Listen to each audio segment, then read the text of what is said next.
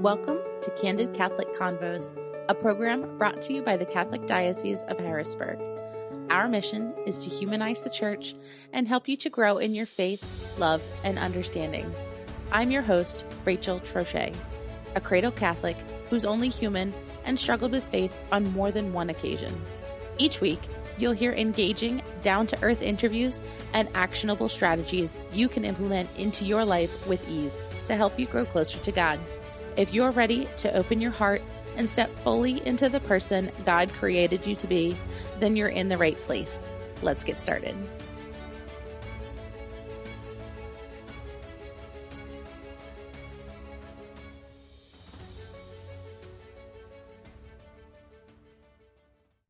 Hello, and thank you for joining me on another episode of Candid Catholic Convos.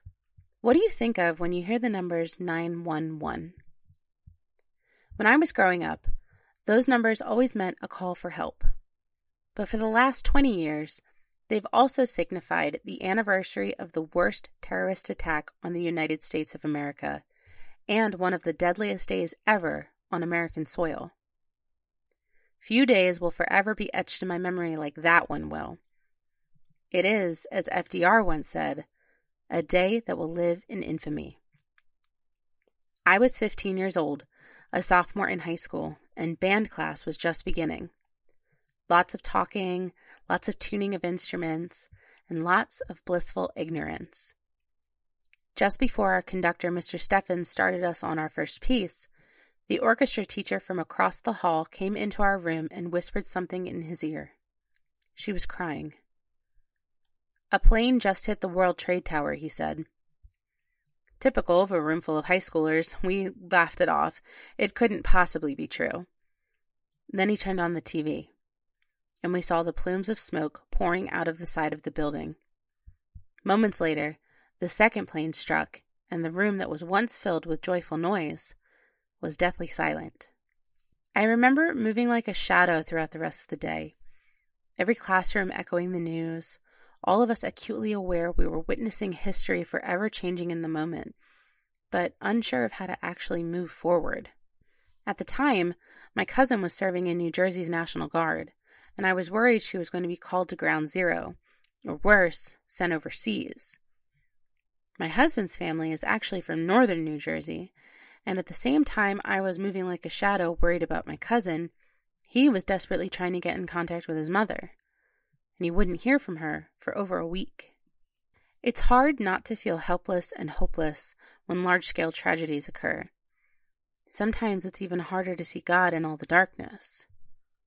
Today, we're joined by Father John Bateman, a chaplain in the U.S. Air Force Reserve and pastor at St. Patrick Parish in York, who served during wartime and helped his parishioners through the events of the day itself. Father Bateman, thank you so much for joining me today. It's it's been a little while since we've talked. Um, it has, but it's good to be back with you. Thank yeah, you. Yeah, it's nice to have you back.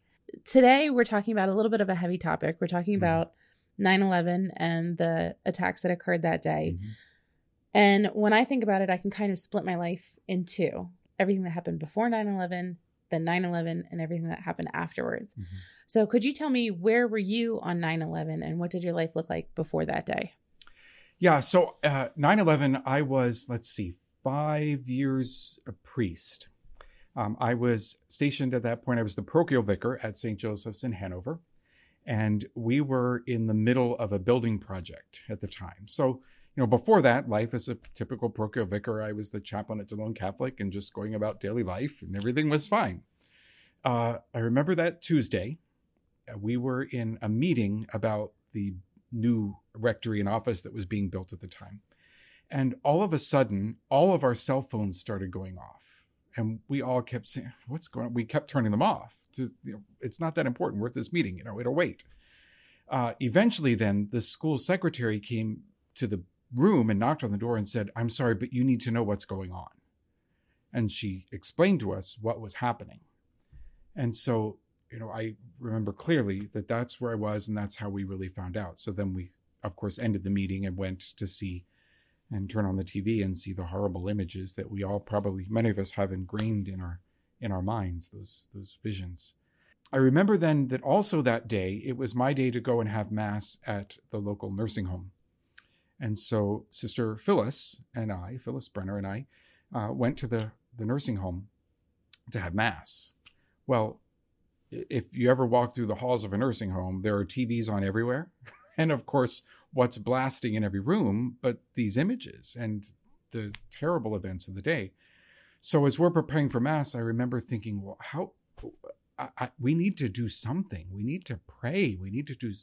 So I remember looking through the missal, and there is a prayer, uh, a Mass formulary for in time of war civil disturbance. And so I remember praying that that prayer that day, uh, just to begin right then and there praying for peace.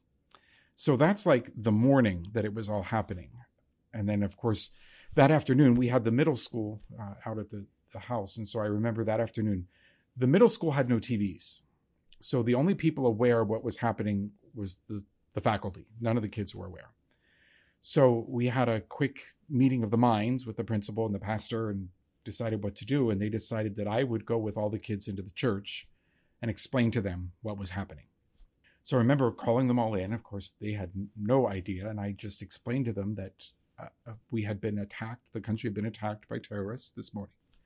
And when you go home, you're going to, there are terrible images on the TV. And I'm just going to ask you not to turn on the TV wait until mom and dad are home so that you can sit with your parents and talk about what it is that you're seeing because the and I explained to them it's very difficult to watch that we suspect that many people died and we kind of watch it on live TV so please have your parents there to do that. Um, so that was the afternoon. And then like so many places we just opened our doors that evening and you know without any um, advertising, without anything, any announcement.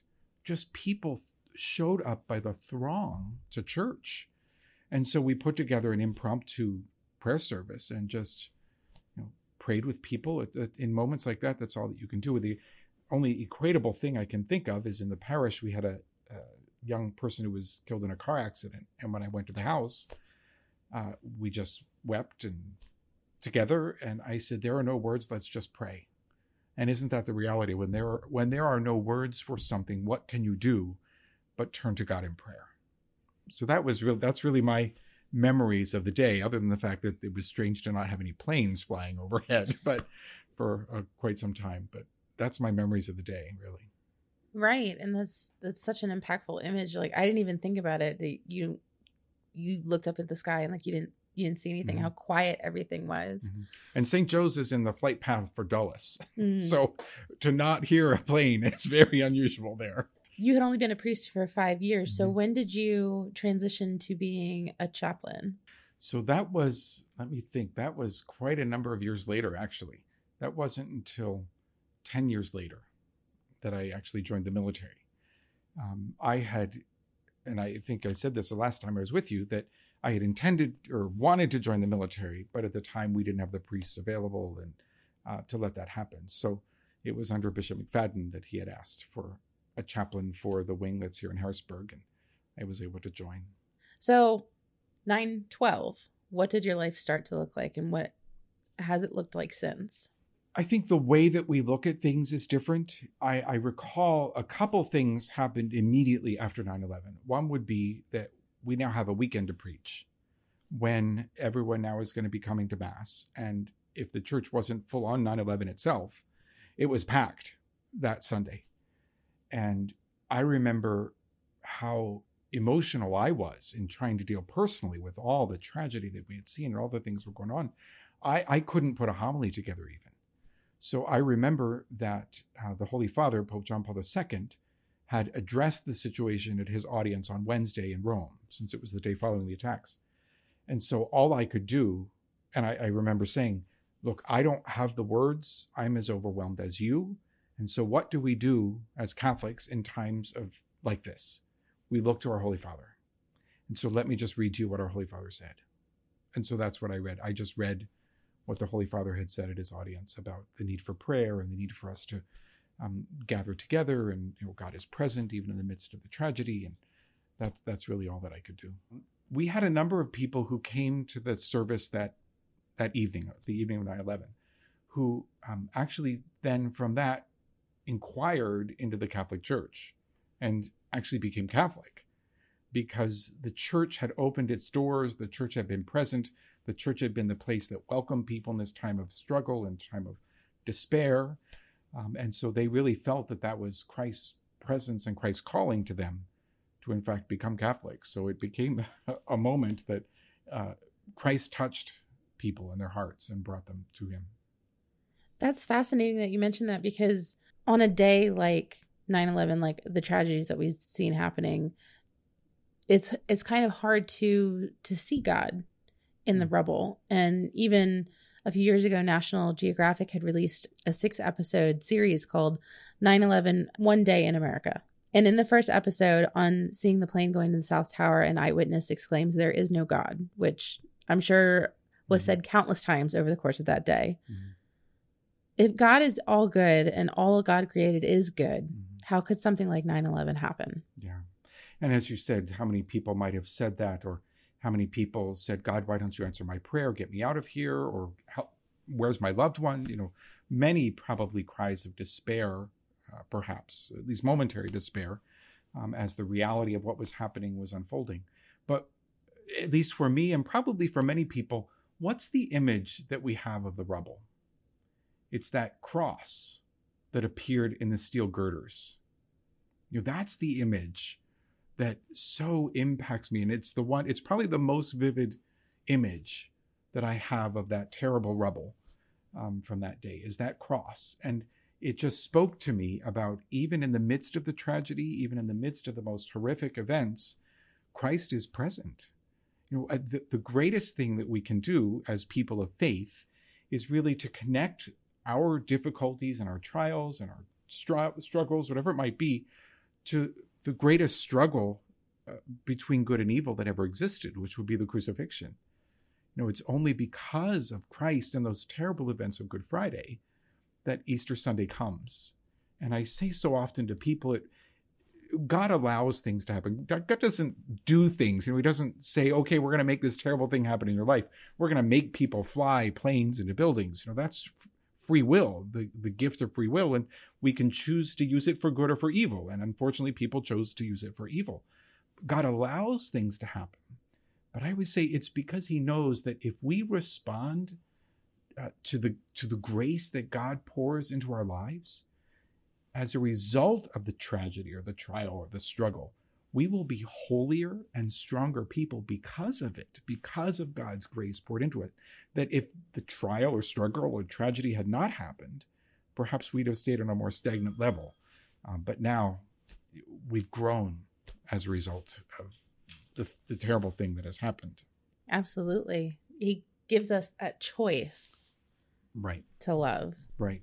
Piggybacking off of that, sure. you mentioned the the cross in the rubble. Mm-hmm where else can we see God in like terms of mass tragedies, mm-hmm. like unimaginable things like school shootings or any other act of violence that just kind of shakes us to our core? Mm-hmm.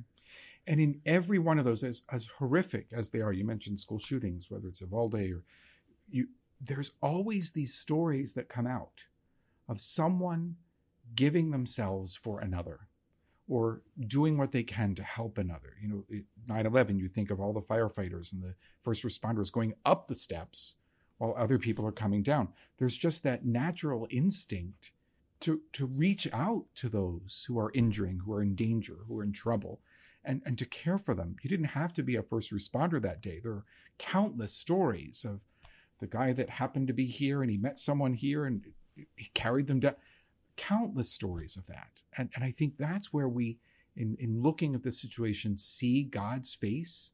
And it's in each other, isn't it? That we can see Christ in one another. And that's the whole, you know, that's how we're called to live our lives, isn't it? To be Christ for others. And what, as, as much as we don't want to have tragedies in our lives, when and if they do happen, that's where we can become Christ. And we can be that face of Christ for others in the midst of their tragedy, bringing Christ into it and bringing the hope of new life and resurrection that comes from it. I love that. It reminds me of a few weeks ago, I had Chris Wood come in here. Mm-hmm. He's one of our spiritual directors, and he talked about being the body of Christ and mm-hmm. how maybe like God can't physically come down and hug us, but our friend across the table can give us a hug. And that's feeling the body of Christ embracing us. And I was like, that is such a powerful Yeah. image. And when you think of it that way, it gives a whole new respect for the person sitting in front of you or next to you or behind you or wherever. Yeah. Isn't love that, is it St. Therese that Christ has no hands but yours? Oh, Right. that's beautiful. That we become the hands and the eyes and the heart of Christ reaching out to others. Yes, that's beautiful. I love that. I hadn't heard that one before. Mhm. Thank you. I personally was not on the ground at 9 11, and I know a lot of other people weren't on the ground in New York or in Shanksville or in DC, but obviously we were all very deeply affected by it, you know, as a country, and it quite literally changed the course of how we live our lives. And I remember there was a lot of fear surrounding how do we live our lives after that? What do we do? And there was this big call for a return to normalcy, like going back to baseball games or going out shopping, because we needed that sense of peace and comfort and being able to just keep moving forward in our lives. But sometimes I feel like there's this guilt that remains, uh, like a weird sense of survivor's guilt. Like I wasn't there, but I still feel guilty for living my life because 3,000 other people can't. So, when large scale tragedies like that happen but don't directly impact us, how can we keep the faith and keep fighting evils without feeling paralyzed by that guilt? Mm-hmm. And I think it, it goes to a bigger question in terms of evil itself. In, in my view, what evil wants to do is to stop us and to cause us to constantly look back and to focus on the past and get us stuck there. Whether it's our own sinfulness or, or, or even our, our, our guilt over things that we might have done, it wants to keep us there. Evil wants us to stay there because where does hope lie? Not in the past, right? But in the future. And new life comes in the future. And so we need to focus, I, I think, on two things. Certainly the present moment, which is the only moment we have to live right now. How am, right now am I Christ's hands and feet? But also that looking ahead to where is Christ calling me to go and where is Christ leading me? You know, how many times have we heard people say that in the the response to terrorist attacks is we have to return to normal because what, the, what they want to do is to cause us to stop and to change our way of life, which for us as Americans is that whole idea of freedom and uh, freedom of expression and how we live and going about our daily lives and freedom of movement. And they wanted to stop that. And so it was that call to no, we need to go back to, to normal. Yes, there needs to be an appropriate time for mourning and for grief and, and for prayer. Uh, but we need to return to normal as well, or evil has has triumphed and evil has won, and we never want to let evil win. And so, recognizing the past, again, maybe more spiritualizing it, our own experience with evil, recognize evil in our lives, recognize our sins, but they're in the past. In the present, bring them to Christ. You know, for us as Catholics, into the sacrament of penance if necessary, and then look to the hope and the future as, as uh, Jeremiah, a future full of hope, you know, that Christ always gives to us unless we're stuck in the past. And that's where evil wants us to stay because that's where there's no hope. Mm, I love that. It reminds me of a quote that I have on my phone that says, Satan isn't trying to kill you, he's trying to make you ineffective Mm, because then you can't do the will of God if mhm, you're stuck. mhm. I love that. And what can you do about the past? Nothing. Right. You have to move Ineffective. forward. yeah. Ineffective. Right. Exactly. But what can you do about the future? Everything. Exactly. Everything. Beginning now. Yep. I love that. So this was something I just learned. In the Catechism, section 409, it states the whole of man's history has been the story of door combat. Is that door combat? Dower. Dower, Mhm. thank you. With the power of evil stretching, so our Lord tells us from the very dawn of history until the last day. Finding himself in the midst of the battlefield, man has to struggle to do what is right. And as an airman serving in wartime, did this impact you at all? Because to me, it seems like this is a kind of morbid section of the catechism. Like, no matter what you do, like, evil's always going to be there. So, kind of what's the point? But it wouldn't be in the catechism if there wasn't hope. So, Right. how do you how did you navigate that? Mhm. Yeah, and, and evil will always be there until it is destroyed. When all enemies are put beneath Christ's feet, right? As we hear in Revelation. So evil will always be there because if there is no evil, then there's no free will. Because it's that it's that strange reality that if I can't choose to do evil, then I have no free will because I only can do good. Mm. And so we don't have free will. And so it is that mystery of that that presence um, of evil. For me, in the military, uh, in the Air Force, you know, part of our uh, mottos is is always doing excellence, you know, striving for excellence and excellence in all we do, and um, integrity first. And so those whole aspects of doing what is right and doing what is good was always rooted in, um, at least as a chaplain for me, everything that we did um, as chaplains to do the right. And and I think in a in a larger perspective, as uh, any military member, while we receive orders or we're told where to go or what to do or what battle to fight or what bad guy to engage, it's always because we understand that those who are superior officers have that larger view that maybe I don't. And so eh, I may not see the biggest picture and why we need to go after this bad guy, but the people above me do. And so I trust that they see that larger picture. They're looking to do what truly is right and just. You know, our, our whole Catholic understanding of just warfare and all those aspects, proportionality and all of those things that um, I think it, it, it works for us. Uh, it applies to us that we're doing what is right, what is good, in order to preserve the, the dignity of, of each person, the, the real values that we have as a, as a nation. That's interesting. Could you expand a little bit on I didn't know that there was a Catholic just warfare. Is that is that something that you could talk about a little bit? So the Catholic principles of just war theory there's a couple of them. One is that there has to be a just cause. You don't just go to war with someone for no reason. Um, much like we're experiencing in Ukraine, you know, why everyone is decrying this as a terrible invasion. There's no just cause um, for this war. So there has to be a just cause, has to be a last resort, that you don't just rush to war, but diplomacy and all the other efforts first before you try to resolve a conflict uh, with war. Um, Thirdly, it has to be declared by a proper authority. And if we remember after 9 11 how united we were in declaring um, that, uh, we have to possess the right intention, that our intention is not to go wipe out our enemies, but to stop what has been an unjust situation or bring justice to an, an, an unjust situation. Reasonable chances of success so you, much like we had just this past Sunday, you don't go build a tower if you don't have the means to do it, right? You, you got to think it through. And then the ends being proportional. So you don't rush in and drop a nuclear bomb for something that was a far lesser um, attack. So it has to be proportional. So those are kind of the, the roots and the, the principles of Catholic just war theory.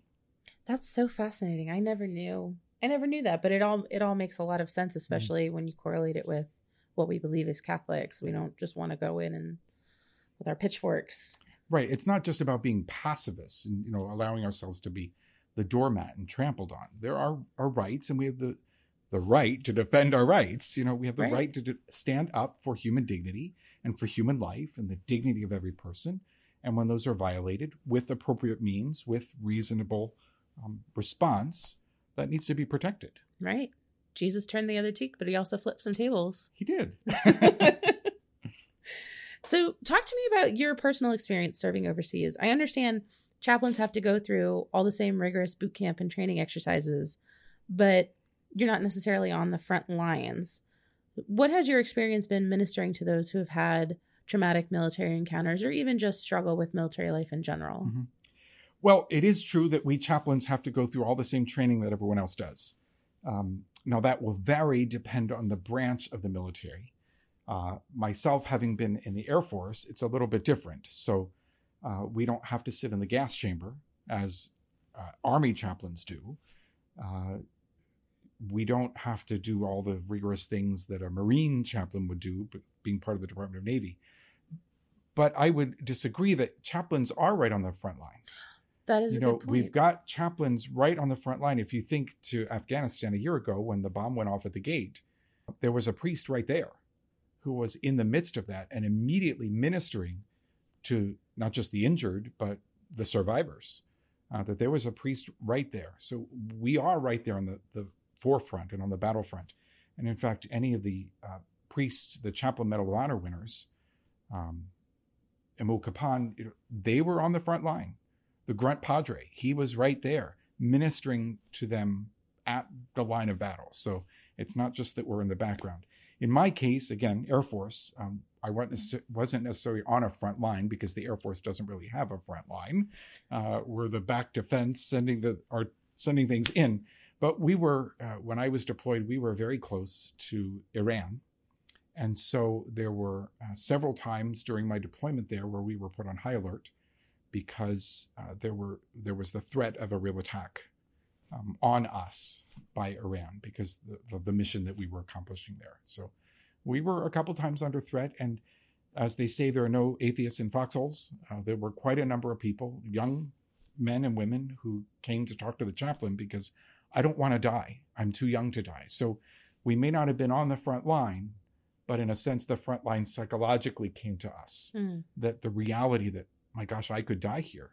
Um, so again, as we've said earlier, as chaplain, just being Christ's face there for them, assuring them of Christ's presence that no matter what happens, you know, are you right in your relationship with God? Are you right in your relationship with your family, with wife or children? Have you told them you love them? You know, all these kinds of things.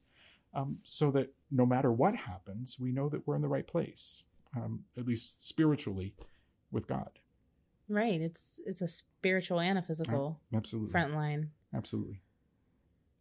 On this anniversary of 9 11 and in consideration of other recent tragedies like what's happening in Ukraine and any other instances of violence, what are some ways we can be living witnesses of God's love? Yeah, I think just requoting what we said earlier be Christ's hands and feet, his eyes, you know, with how are, what are we doing to help the people of Ukraine, whether financially or with physical things or inviting refugees into our homes or just prayer. You know, what are we doing to reach out, to be Christ for others? And I think that's in whatever tragedy. How are how am I being Christ to them? Um, so often, for me, the image of the Pietà is the one that comes to mind because there's a great mystery um, that I reflect often on there. Anytime I deal with death or, or families who are experiencing trials, I say, remember that you can be Christ for the person who's suffering, just as Mary ministered to her son. And the person who is suffering can be Christ for you, to whom you can minister. And so there is this beautiful exchange of love. The one who ministers is being ministered to at the same time. There's this beautiful exchange that can happen. And, and for me, it is encompassed in the, that image of the Pietà that love that mother had for son, and certainly the love that son had for all humanity represented in mother as she held uh, Christ in her arms. So I think the answer there is just be Christ for one another. Be that smile, that hand that's reaching out, that kind word, that maybe sometimes just embrace, or that assurance that God has not abandoned you, but God is with you, and God is offering you His grace to become holier as a result of this by holding on to that hope that Christ always gives. That's beautiful. Well, Father Bateman, thank you so much for taking the time to talk with us. And I hope that we remember everyone on 9 11 and everyone still currently going through something. And we continue to just be Christ for one another. Amen. Absolutely.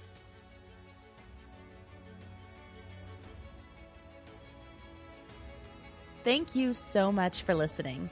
Our goal at the Diocese of Harrisburg is to walk with you on your faith journey. So if this episode resonated with you in any way, the easiest way to show your appreciation is by sharing this program with your network or by leaving a review on your listening platform. You can also support us financially by making a donation online at hbgdiocese.org slash DAC and clicking the Make a Donation button. Thanks again, and we'll see you at church on Sunday.